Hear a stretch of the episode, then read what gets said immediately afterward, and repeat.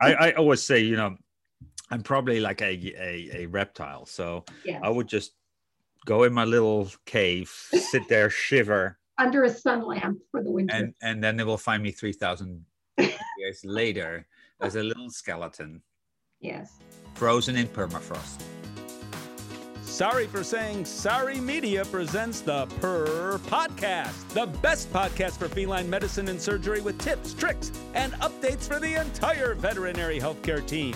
If you're dying to know more about cats, keep on listening. Here are your hosts, Dr. Susan Little, famous cat vet and textbook author, and Dr. Jolle Kirpensteijn, talented surgeon and social media geek.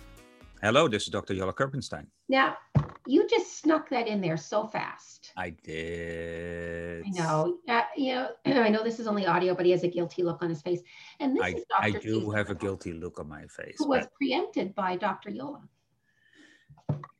but I jumped in, you know, and I I know. thought this is the Purr podcast, and we need to do this. Now, I have to warn you about something, Jolle. want- Um, I am currently on my third cup of coffee for the morning. So, that cannot mean anything good. no, no. I this is my second, but it's I mean you're already an a at an hour early, so you are in the Eastern time zone. I'm in Central. So You're an hour earlier than me. Oh yeah, so you have an hour extra. But that's what I'm trying to say.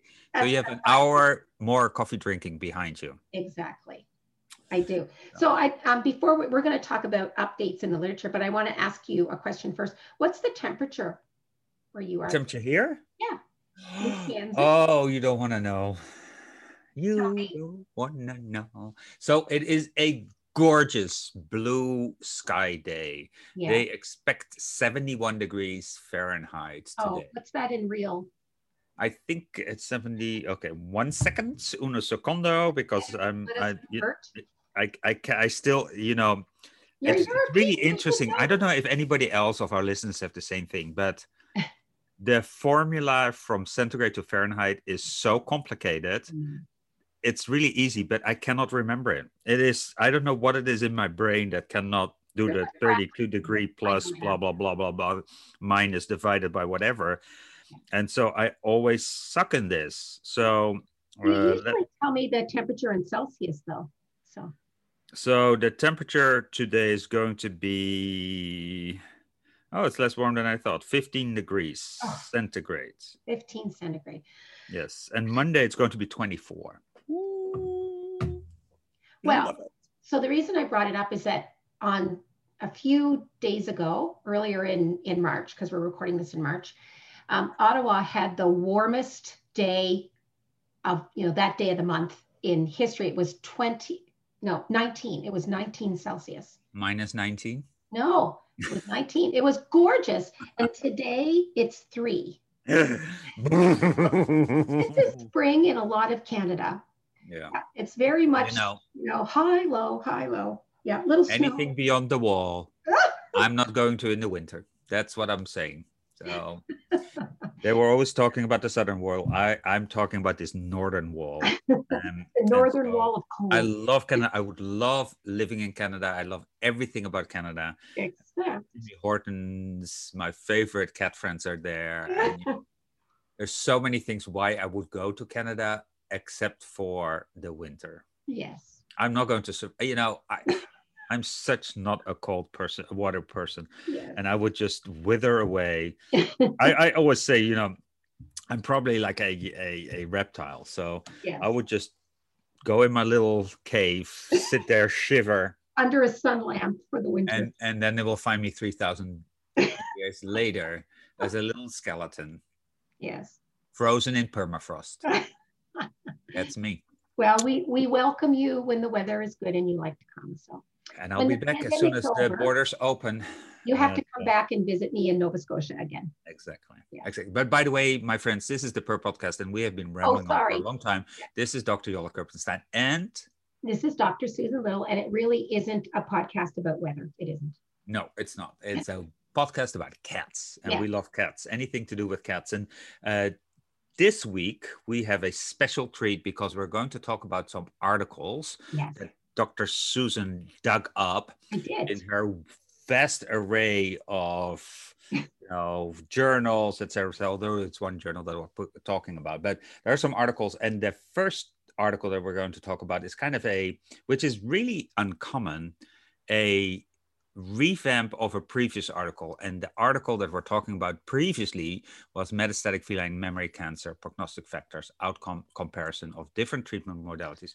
a retrospective multicenter study, which was published in 2020 by Dr. Petrucci and a whole uh, a lot of other people. Yes. Um, and we already talked about this article, so we're not going to really. But what happened was, Dr. Susan, hot news yeah, so they they uh, published a bit of an update. I I don't know if update is the right word. Um, uh, in in uh, in in publishing, it's called a corrigendum. Corrigendum. C O R R I G E N D U M. A corrigendum. Wow, that's yeah. a new word for me. Corrigendum. I know. I think I think it's like it's Latin probably, and it's like uh, you know a correction. It probably comes from from that yeah, it's, it's like a combination of a correction and addendum. There you go. Yes. An error in a printed book that is corrected. There you go. Yeah. So then, so, so but if that's the case, then they they made an error that they want to correct. So it's not really new data. It's that they somebody thought at a certain point, hmm, there's something fishy here. Maybe we should redo the stats and see what comes out.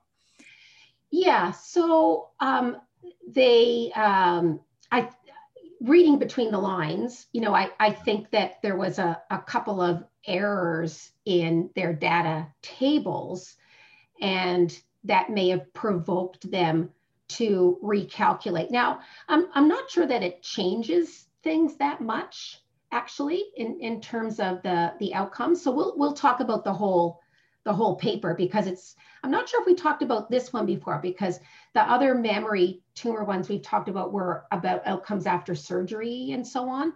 And this one is about uh, uh, primarily about um, uh, chemotherapy um, for these guys or chemotherapy as an adjunct.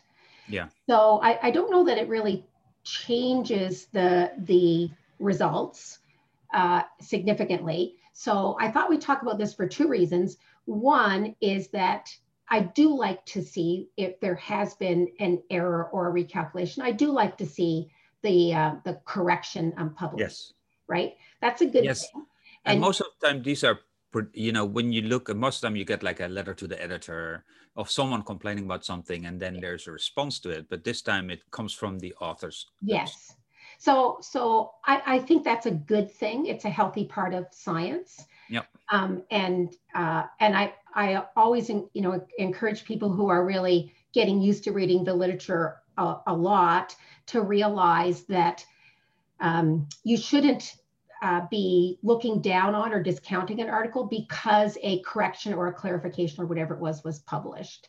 So it it's it is um, improving the transparency is what it is. So so um, I I would like to commend the authors for doing that because it's not always easy. You know, your babies come out, here's your article, and of course, you know, you're, you're done with it after yeah, years of work. Because this was a multi-center study, so it was probably a lot of work. Yeah. Right. So you're very proud of it, and it's not necessarily the easiest thing in the world to have to publish an update, um, but they they did, and they rebuilt one of the tables. Now, in in the the end result, I think, is it doesn't change things very much. So um, the, these guys were really looking at a specific subset of feline patients with mammary tumors, and those were the ones with metastatic disease. Yep. Yeah. So there's not there's there's an a number of articles on prognosis for cats with mammary tumors, but I don't know of other ones that have a big group. I think it was 73 cats with metastatic disease. So that's that's to me the value of this article. Yeah, so the number 73 that's that's a lot and that's probably due to the multi multi centricity of the study. So it was the only way they get that many cats. Yeah. yeah.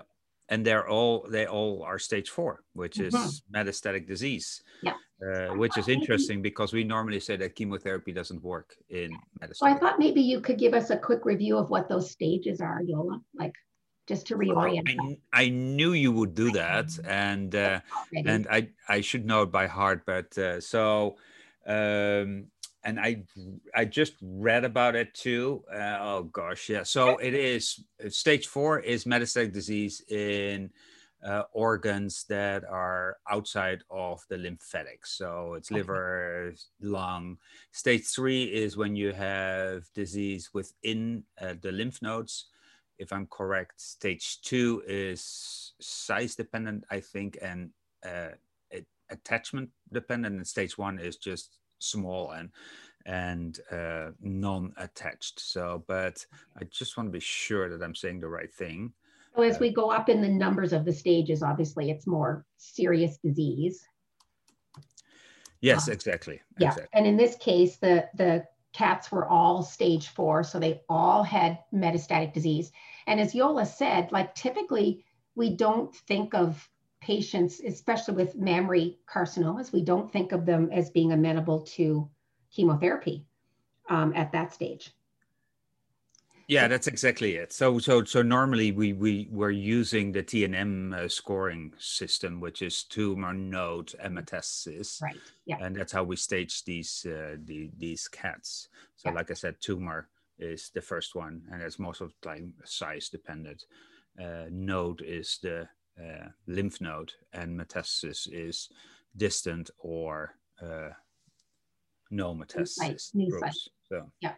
And we know that tumor size is really important with feline carcinomas, especially for a surgical cure, right? So if they're bigger, the size is something like they have to be under something like two centimeters, don't they? It's a it's a it's a small limit for you to perform surgery and and with a good chance of a of a cure. Uh, that's that's exactly it. Two to three centimeters, depending on the, the, the research that you look at. Yeah. So there's also stage zero, by the way, uh, and that is when abnormal cells are present but not have spread through uh, nearby tissue. Okay. And that's called carcinoma in situ. So that's yeah. stage zero. We don't get stage so one. Uh, the cancer is present, and you know it has to do with size, spread to near tissues, and then stage four is when it has spread to um, outside of, so too distant. Distant areas. sites outside of lymphatic yep. system. Yep. Yeah. Yeah. So they they had they divided these um, cats in into groups. Um, so they, they did look at 73 cats, but they pulled out of there cats that uh, had adjuvant chemotherapy. So about half of the cats had chemotherapy and they fell in this is a retrospective study now remember so but they fell into three groups. So there was a group of cats that got the maximum dose of chemotherapy. So when we're when we're giving a lot of chemotherapy drugs there's often a dose range. So they looked at the cats that were really at the maximum dose. Then they looked at a group of cats that got metronomic chemotherapy which um, which means the doses are lower and more frequent. Is that a good way to describe it uh-huh. Yeah, lower doses and more frequent instead of fewer and higher. So that was group two. Um, and then the group three cats were um, specifically uh, treated with one particular um, drug whose brand name I think is Palladia. I'm always okay. bad on remembering. Yeah, that's a tyrosine kinase inhibitor. Yes, it's a tyrosine kinase. So to, um, Palladia. So they their third group were cats that only got Palladia, and that's an oral drug, so it's pretty like it's pretty easy to give. So I think that's why they pulled them out. And then they looked at those three groups of cats, and they they looked at how long before their disease progressed, um, and how long before they died because of their cancer. Yeah, and I have to say here something because you know I, I, I, I, like the article. I like the fact that they have so many cases, but when you start doing that, you are significantly influencing the data because now suddenly you have numbers that are lower than yeah. 10 or around 10 in yeah. per group. And then you're going to make that a conclusion. So you're looking for differences. Uh, it's a retrospective study. It is very, you know, badly randomized or and not randomized at well, all. Yeah. There's lots of data points, et cetera, et cetera. So it makes the data less strong for me. Mhm. Um, and and so any conclusions that you're making out of these small groups is is very very tough. I I think that if you would do no treatment versus something that would be stronger than uh, than than just splitting it up to different little groups. And obviously the the the uh, Palladia and the tyrosine tyrosine kinase uh, inhibitors are very very popular uh, in general practice because you know it's just a pill and you give it and you don't have to do anything else and there are not that many side effects. Uh, so so i would have said okay either do that group and compare it with no treatment. But with the no treatment that is such a difficult group because Yeah. no treatment means that the owner doesn't want treatment and there most of the time are reasons for owners to say that so that's such a biased group Yeah. that is very very difficult so if you would say okay we we randomly assign you to no treatment to treatment that's something different Mhm. but if you say we just take a no treatment group and then compare it with uh, with uh, a treatment group, most of the time the cases that are treated are better uh, than and have a better prognosis than already without anything because they're selectively selected to get treatment. So I, you know, I I kind of like it because they have so many cases, but and maybe this is the reason why the statistician looked at it again but this is a statistical trap that you're setting right now. And so data of these studies i'm always very very careful with especially when you get p-values that are way low. So if you get less than 0.011 i'm like hmm, in nine cats? Seriously? Yeah. you know I, I get worried. But that's that's my scientific brain starting to spin in overdrive, which I shouldn't be doing because you know I think there's some interesting details here too. Yeah, I, I think that's the way to look at it. I, I think the way to look at it, a study like this is to understand what you can and what you cannot um, conclude from looking at it. And to me, the take home message from this study, because it's such a, uh, a specific group, right? It's stage four cats. Um, the take home message from this study is that we shouldn't give up on adjuvant, we shouldn't eliminate adjuvant treatment a- uh, as a possibility just because the cat is in stage four. I think that's a good point. Yeah. I think that's a good point. If if that's what you want to get out of this uh, Yeah. article, I totally agree with you Correct. because I would have agreed with you before I read this article about that already. So Yeah, there there, there But we, we didn't have hope. You know, I, I I think that so when I was doing a lot of osteosarcoma research in uh, the other species, I told my owners that there's a subgroup of these cases. Whatever we do with them, they will do really good. They Mhm. will be cured, and we don't know why, but they will be cured. So, and we know that that group is bigger if you give them something extra than if you don't. So why wouldn't you? You know, you might be in that. That one dog might just be in that group, and then you will call me five years later and say, "Hey, it's still mm-hmm. alive," and we're all very, very happy. If you won't, then I know that ninety to ninety-five percent is gone within a year. So the the the fact that giving these drugs has some effect in individual cases yeah i agree i'm totally. I mean I, I if it was my own cat i probably would do it and i probably would take the one that is the least invasive. So in in that case you know palladium would be really good. If you want to try something try this then. Yes. but you know we you know the the mammary cancer in cats is such a difficult disease um, and and so then the question is also how did they decide that the cat had metastatic disease Yeah, so they did a lot of imaging in this study. They did uh, um, a lot of these cats had CT. They certainly had ultrasound. So I'm not worried so much about staging the cats. And and I I agree with you that the numbers are too small to look at. Oh, you know, cats in this group live 20 days longer than cats in the other group. To me, it's you know the those distinctions aren't useful because the numbers are small. To me, again, that take home message is that traditionally we have dissuaded owners from any type of treatment of cats in stage four, right? And we've we've been primarily talking to them about euthanizing the cat. Um, and th this study suggests that for owners who want to attempt to buy some extra time with decent quality of life, we shouldn't shy away from adjuvant chemotherapy. They and uh, what the other the point that I think is important from this study is they looked at um, adverse effects in those three groups, mm-hmm. and the um, the the cats that got the highest possible dose of the chemotherapy agents, of course, had a lot more adverse effects. Whereas the cats that got metronomic therapy or the cats that got palladia had, you know, less less than half of the adverse effects. And yet the, the, the survival times between the three groups are not that different. So that, that again, it's a small number. But what that says to me is that if you have an owner who wants to try to do something for the, the, these cats with the poorest prognosis, then maybe metronomic chemotherapy or, or an oral tyrosine kinase inhibitor is a way to go. It may buy them some time with the, the least risk of adverse effects. Like yeah, I want to look at, at at table three on the correction uh, yes. article because I think we need to dive deep dive a little deeper. Maybe you understand better than I do. So the first uh, variable that is mentioned is metastatic disease.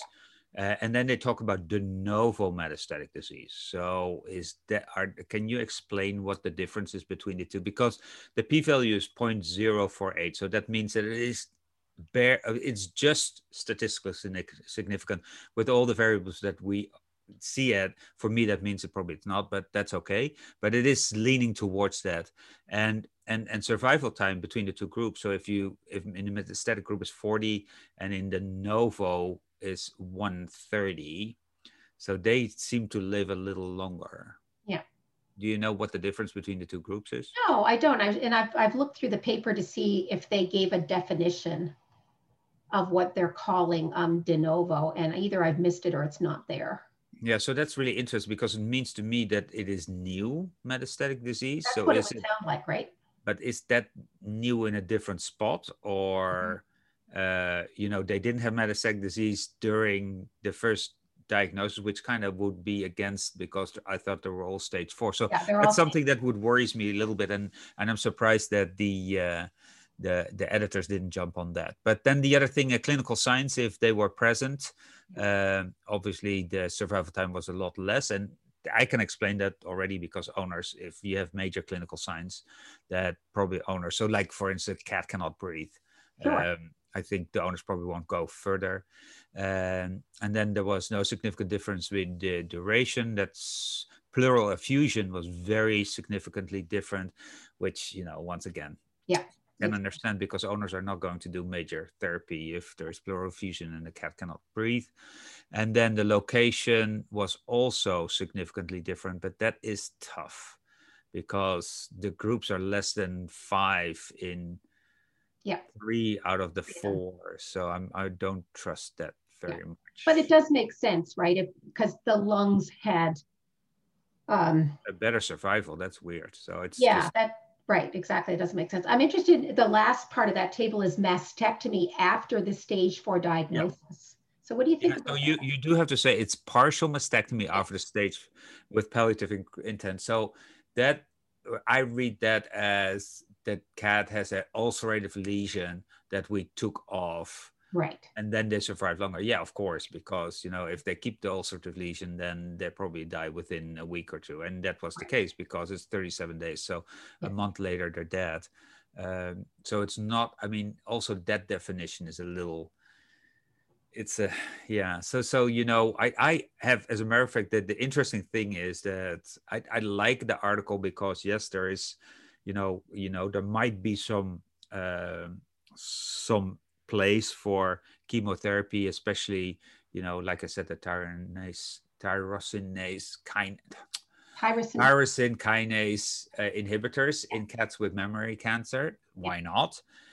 But this table and this correction brings more questions up in me than it decreases the questions. So I would be really interested to talk to the editor of uh, the Journal of Small of uh, Feline Medicine and Surgery to um, you know, to to to ask them and say, hey, you know, did not did did not do the same thing to you as it did with me?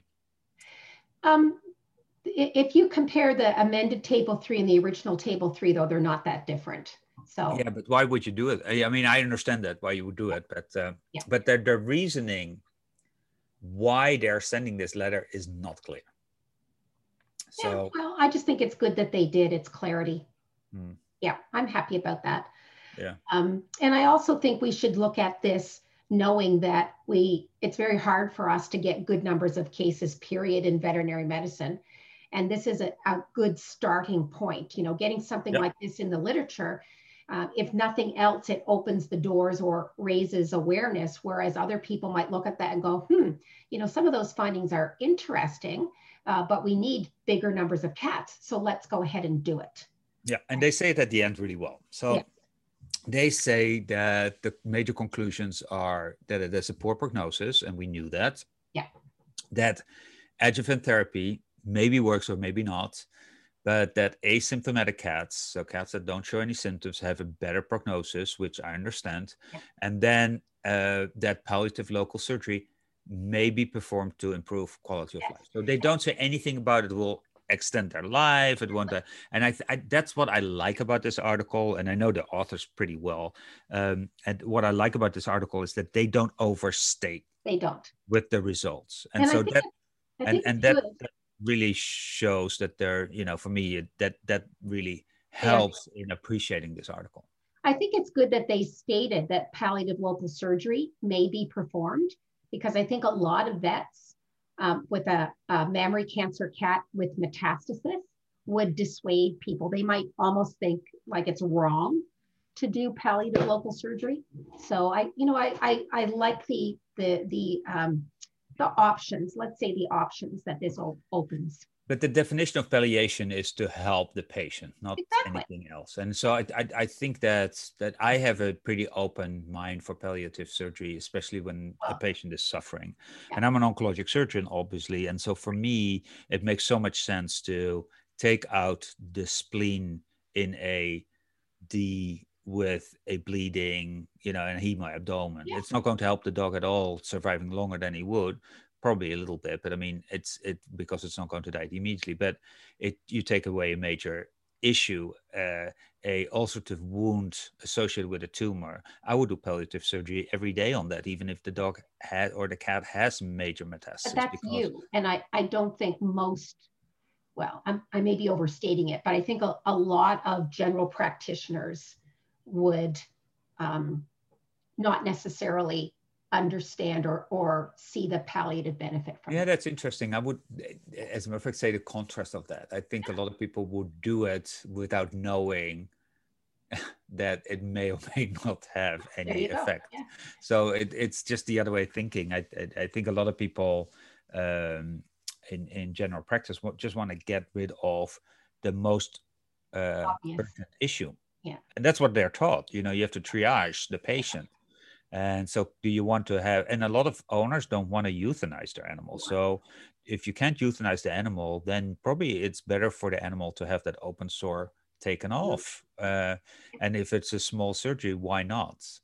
The one thing that I do want to talk about, and that a lot of people don't realize, is that if, especially when you have lung metastasis, these are anesthetically risky yeah, surgeries. Yeah, yeah. So it is not easy, and that's why I think there's a bias with the pleural effusion because there is no sane person who would anesthetize a cat with pleural effusion to do a palliative surgery because you know the risks are so high. So there's you know there's lots of things in this article that and i love the article because it, it brings up a great discussion like between us so so but as practitioner when you listen to this podcast Purr podcast right here is you know don't give up immediately. There's options, especially for owners that want options. So don't say, no, we can't do anything and you just have to either euthanize it or let it die. No, there's options there. And so thank you for Dr. Petrucci et al. for mm-hmm. showing us these options. So well done. Um, 25 minutes, Dr. Susan. No. Yes. No. Yes. Oh, So- I have another article I really want to talk about. We're going to have. I know, but then we'll be the next one. So Oh. you need to save save that one, and uh, because I think you know this is this is a really cool discussion. And sorry, I was on my soapbox a little bit because this is No, that's topic of my heart and love.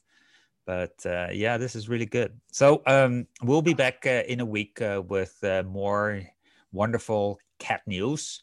Uh, for now, I say goodbye. But before we say goodbye, what do we say, Dr. Susan? Well, we say that we hope you enjoy our podcast. And if you do, please consider leaving us a good review or a five star rating because, well, that makes us smile and that's good. Um, but it also helps other people find us. And of course, we want other people to find us. It makes us purr. It does. It does. It Yeah. does. It does. And uh, and hug your cat for us today, please. Be healthy. Be safe. Yeah, And, if uh, you want to contact us on social media, at Purr podcast is our handle. Yep. And check out our Thank you. website, purrpodcast.net, because you can see a listing of all of our episodes and guest experts there. And you can even listen directly on the website. And we send Easter love to all our feline friends all over the world. okay. Bye. Dr. Susan Little is a feline medicine specialist with two cat only hospitals in Ottawa, Canada. She is best known as an international speaker and as the author and editor of two textbooks The Cat Clinical Medicine and Management and August Consultations in Feline Internal Medicine. Along with three cats, she also admits to owning two dogs, and you can follow her on social media with the handle at CatVetSusan. Dr. Jolle uh, Kirpensteijn is a diplomat of the American and European College of Veterinary Surgeons and a big cat fan. His specialties range from surgical oncology and reconstruction to minimally invasive surgery. He is the author of two textbooks on basic and reconstructive surgery. Did you know he was allergic to cats? Jolle works currently at Hills Pet Nutrition. You can follow him on social media with the handle at GVE TSX. This episode is made possible by the generous sponsorship of the Take the Pledge Against Struvites in Pets Facebook page. Did you know there are three easy steps to treat bladder stones in cats with lower urinary tract signs? Step one is to take a radiograph, and if there is a stone present in the bladder, step two is to use the Minnesota Urolith app for iPhone and Android to determine the most likely type of stone. Step three is to treat the cat for at least two to three weeks with an appropriate diet and see if the stone gets smaller. If so, keep feeding that diet until the stone is completely gone on follow up radiographs. If not, check compliance with the owner and look for alternative treatment options. Join veterinarians worldwide to take the pledge not to remove struvite stones by surgery anymore. The opinions of this podcast are those by Dr. Susan Little and Dr. Jolle Kirpensteijn. Veterinary medicine is a complex profession, and often there are multiple diagnostic and therapeutic options for different disease processes. If you're a pet owner with questions, please go to your local veterinarian. If you're a veterinary professional, ask your questions on our Instagram page at Purr Podcast.